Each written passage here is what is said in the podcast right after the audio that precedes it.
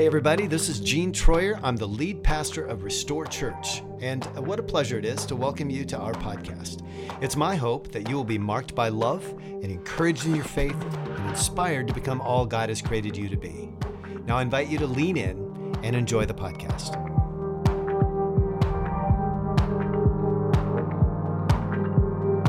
We're in this series called Signs, Wonders, and Miracles, and um, we see kids up here and we see the wonder in their eyes, we see the joy in their eyes. And for us adults, sometimes the translation of joy and wonder is harder to come by in our own lives, is it not? Sometimes it escapes us. And um, life kind of has a way of, of choking, choking the, the wonder out of us we, we live in this culture of that seemingly is a bit of a grind sometimes. It's a grind. Uh, there's a lot of heavy lifting. There's there's the pain of birth and rebirth and, and dreams and, and, uh, and physical death that happens. Dreams die. I don't know about you, but this morning I can clearly say I know that my Redeemer lives. My Redeemer lives. Now I stand in wonder, I stand in, in shock and awe sometimes about uh, uh, when I see what he has done in my life and in the lives of all of you sitting here. God is an amazing God that does more than we could ever ask or imagine. But I believe also a sort of juxtapositioning of these two things. I believe my Redeemer lives, but I live on the earth right now. And sometimes the wonder and joy of my life here on earth is hard to get my hands around.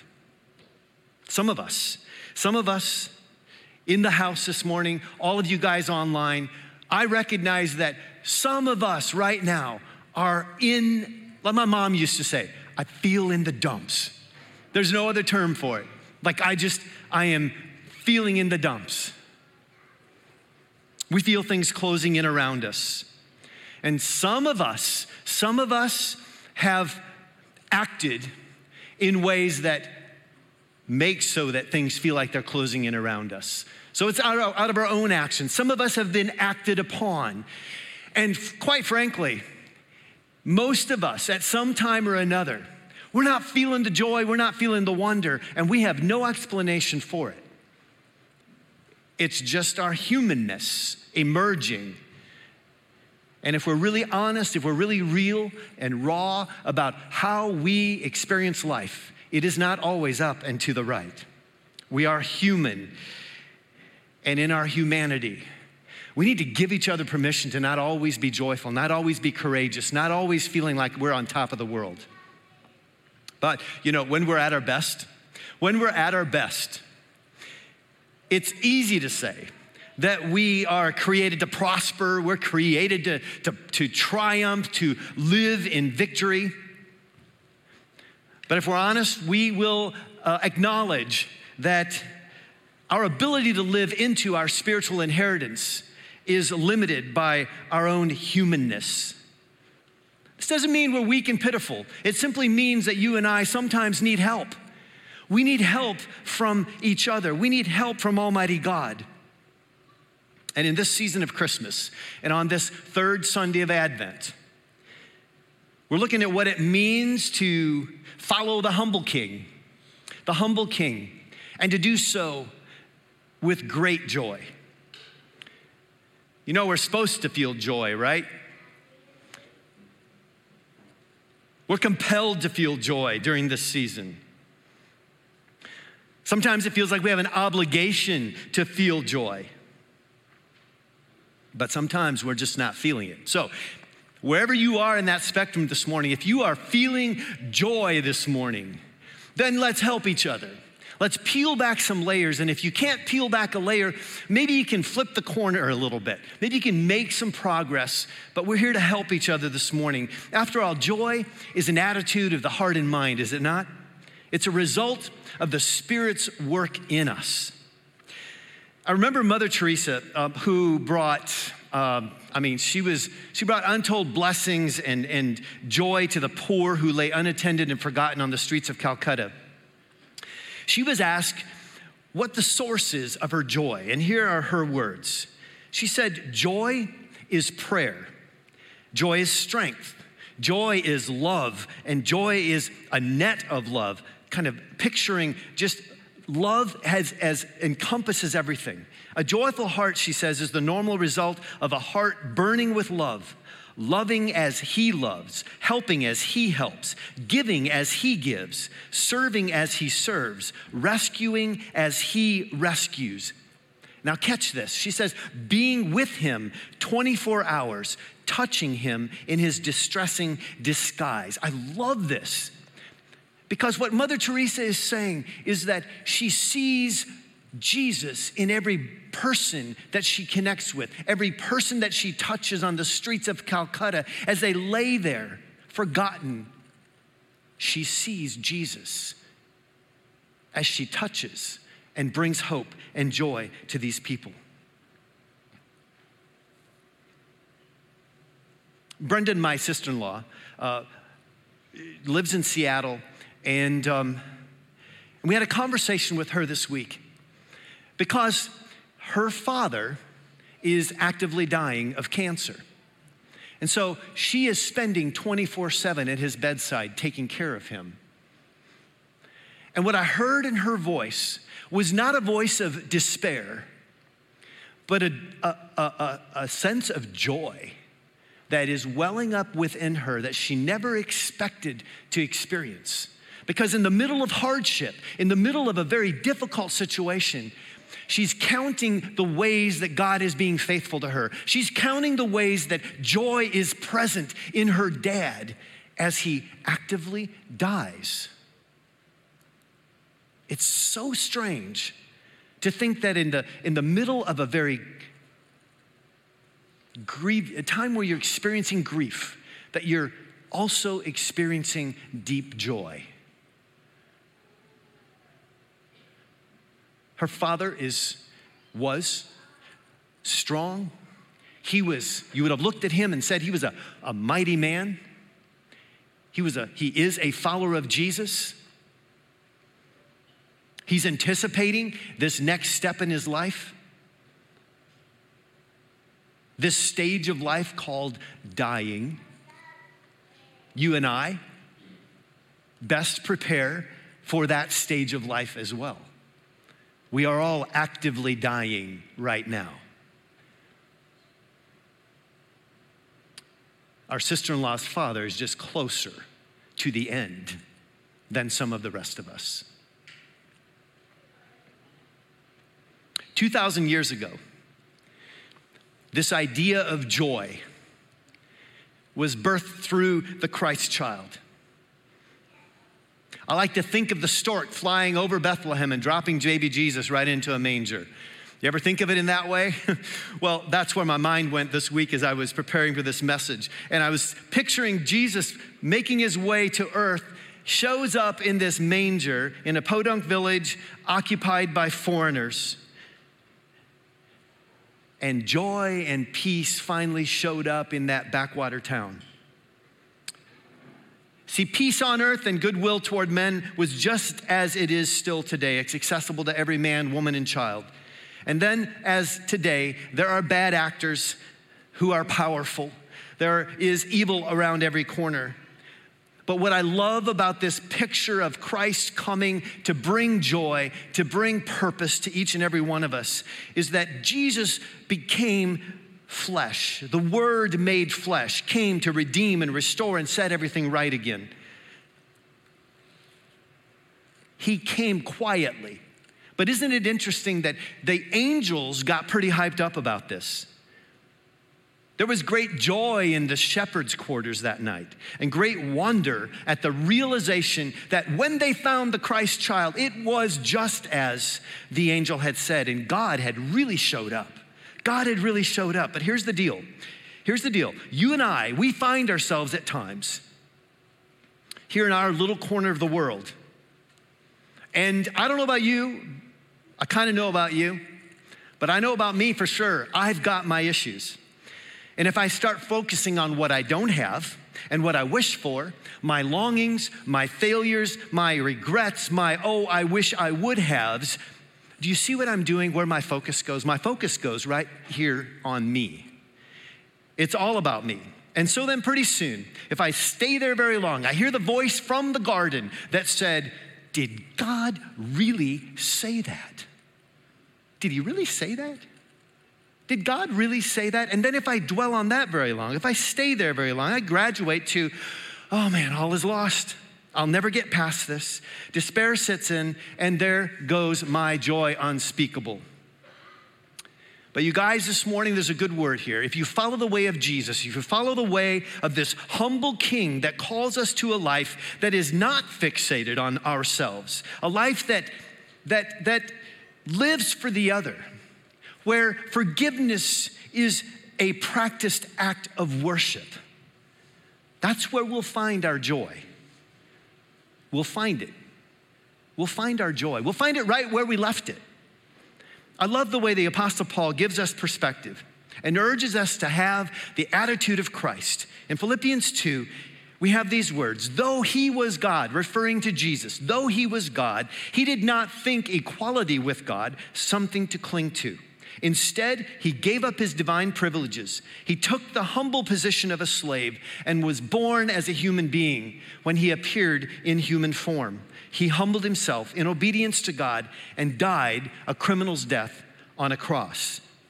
And in doing so, he fulfilled the prophecy, the sign that was given 700 years prior to the birth of Jesus in Isaiah 9, where the prophet speaks these words. He says, For to us a child is born, and to us a son is given, and the government will be on his shoulders, and he will be called Mighty God. He will be called Everlasting Father. He will be called the Wonderful Counselor, the Prince of Peace. How does this jibe with the idea that, that Paul talks about? He took the humble position of a human. He appeared in human form. He humbled himself in obedience to God. We have this picture of a humble king juxtaposed to a mighty God how does this work? See, when you and I think of something that's mighty, we think of probably a superhero of some sort. One that comes, okay, well, we can think about Jesus. I remember one time Jesus came, showed his might, and turned over some tables in the temple. And if I think about it, that is about the only time that I can picture Jesus physically doing something that would speak to human physical strength. We see a, a lot of, of uh, stories in the Old Testament of God having, having this ability to empower a conquering army, this ability to come against evil in fact, Jesus, Jesus spoke to demons and cast demons out of human beings. He too spoke to nature and calmed the storms. None of which required physical strength. But that required this spiritual, internal strength, strength to endure and this is what we see as we see Jesus embodying human form and becoming a humble king all the way to the cross. He became a humble, suffering Savior all the way to the cross. The writer of Hebrews points us to fixing our eyes on Jesus. The writer of Hebrews calls him the pioneer and perfecter of faith. For the joy set before him, he endured the cross, scorning its shame, and sat down at the right hand of the throne of God. See, Jesus went to the cross because of the joy it would bring. He looked right through the cross to the coming joy, the joy of bringing salvation to the world he so loved. For this joy, he endured the cross. Is he a mighty God? Is he a conquering king? Yes, but Jesus chose to wrap himself in human vulnerability to make the way of the cross the way of the humble servant king. See, we call him mighty. We call him mighty. He is a mighty God. Jesus is mighty, but because of his humility, because of his vulnerability, because of his compassionate empathy that has the power to transform the human heart. Scott Erickson is an author and an artist. And here's a quote from his book, Honest Advent. How does God show himself to be mighty? God humbles himself and owns being human. God accepts the humility and weakness of being born. God accepts the humility and vulnerability of eventually dying. And it is this mighty ground that God saves the world through. Could it be, could it be that the doorway to experiencing Emmanuel, God with us, this Advent, is the particular vulnerability we find ourselves facing. Whether it's in health, heart, or home, our lives will always have a particular vulnerability to them. May we not see this vulnerability as a place of failure because of our inability to overcome it, but as the very invitation to partner with mighty God through it.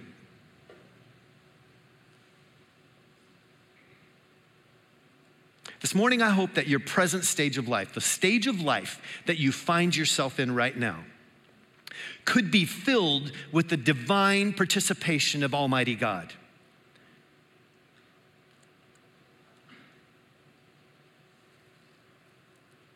To be filled with the divine presence of Almighty God is to step back to surrender, as we often say around here, to surrender our lives. And this is not a show of weakness, but it's a source of strength and might that only the humble king that intercedes for us, that comes alongside us as a loving father comes alongside a struggling child. It is only through this presence of the humble king that we can experience the grace that is radical the grace that is spilled out and splashing all over everyone else around us. This is the work of Jesus, our humble King. Philippians 4 4 to 9 reminds us to rejoice in the Lord always. I will say it again rejoice, Paul says. He is imploring us to choose joy no matter where we land in our circumstances today. That He is the mighty God that embodies, that comes and, and gives us His Spirit so that we can live in a place that is triumphant and victorious, that we can live in a place where we are the not only the recipients of grace, but we are the outpouring of that grace Let your gentleness be evident to all. The Lord is near. Do not be anxious about anything, but in every situation, by prayer and petition, with thanksgiving, present your requests to God, and the peace of God, which transcends all understanding, will guard your hearts and your minds in Christ Jesus. Finally, brothers and sisters, whatever is true, whatever is noble, whatever is right, whatever is pure, whatever is lovely, whatever is admirable, if anything is excellent or praiseworthy, think, think about those things. When you think about those things, joy is the result. If you're thinking rightly, joy is evident. If you're thinking rightly, the difficulties of life are seen through a filter of anything is possible. The signs and wonders and miracles that we look for, the spectacular that we look for, can be found in the everyday coming and going, the everyday serving, the everyday looking each other in the eyes and expressing value for each other. See, the signs and wonders and miracles of God are not confined to this holiday season, this Christmas season. I mean, that's the time that we really focus in on it. That's when we expect to see the beauty of Christ come to fruition because we see the trees, we see the lights, we see the Christmas wreaths, we see all of these signs that point us to joy. We see all of these signs, but it doesn't have to be confined to this season of life because and here's the thing all of these signs, all the miracles and wonders that we can point to, Scripture helps us to identify those things in our lives that we can point back to Jesus and say, hey, that is not my work, that is His work. But for all those signs and wonders and miracles, the truth is that just as the angels declared to the shepherds on that cold Judean night that glory to God in the highest, peace and goodwill toward men. Just as that declaration was made, and just as they were hyped up and joyful and exclaiming, so too, even this morning, you and I, as we sit here, all of heaven rejoices when those who are lost become found. So, my thing for you this morning, and for me, frankly, all of us who are, we're all putting one foot in front of the other. And sometimes that journey is easier than another time. Sometimes the things of life, the burdens that we carry, are simply too much for us to carry on our own. And this is where, this is where, if we're looking for joy today, and if we're looking for satisfaction and meaning beyond ourselves, it's found in this humble King, this mighty God, who shows us again that the way up is the way down. That service with an extra helping of humility is the way we measure success as followers of Jesus.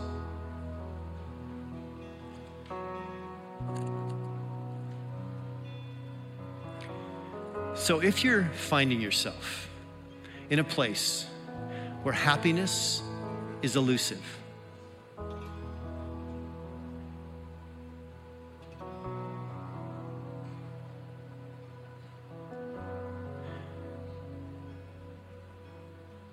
find yourself in a place where you feel betrayed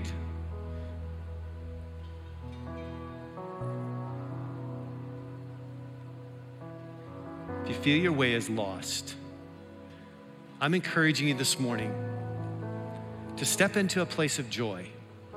Focus your minds on the things that are of God.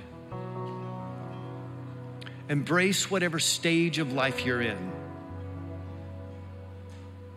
Do the hard work.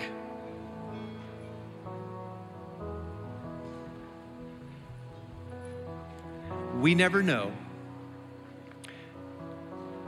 but that breakthrough is right around the corner. And God may be wanting to do some things in your life this morning that simply won't be done any other way other than facing the hard things and determining that above all, I am going to seek the Father. I'm going to seek Almighty God because He is the humble King that comes alongside us.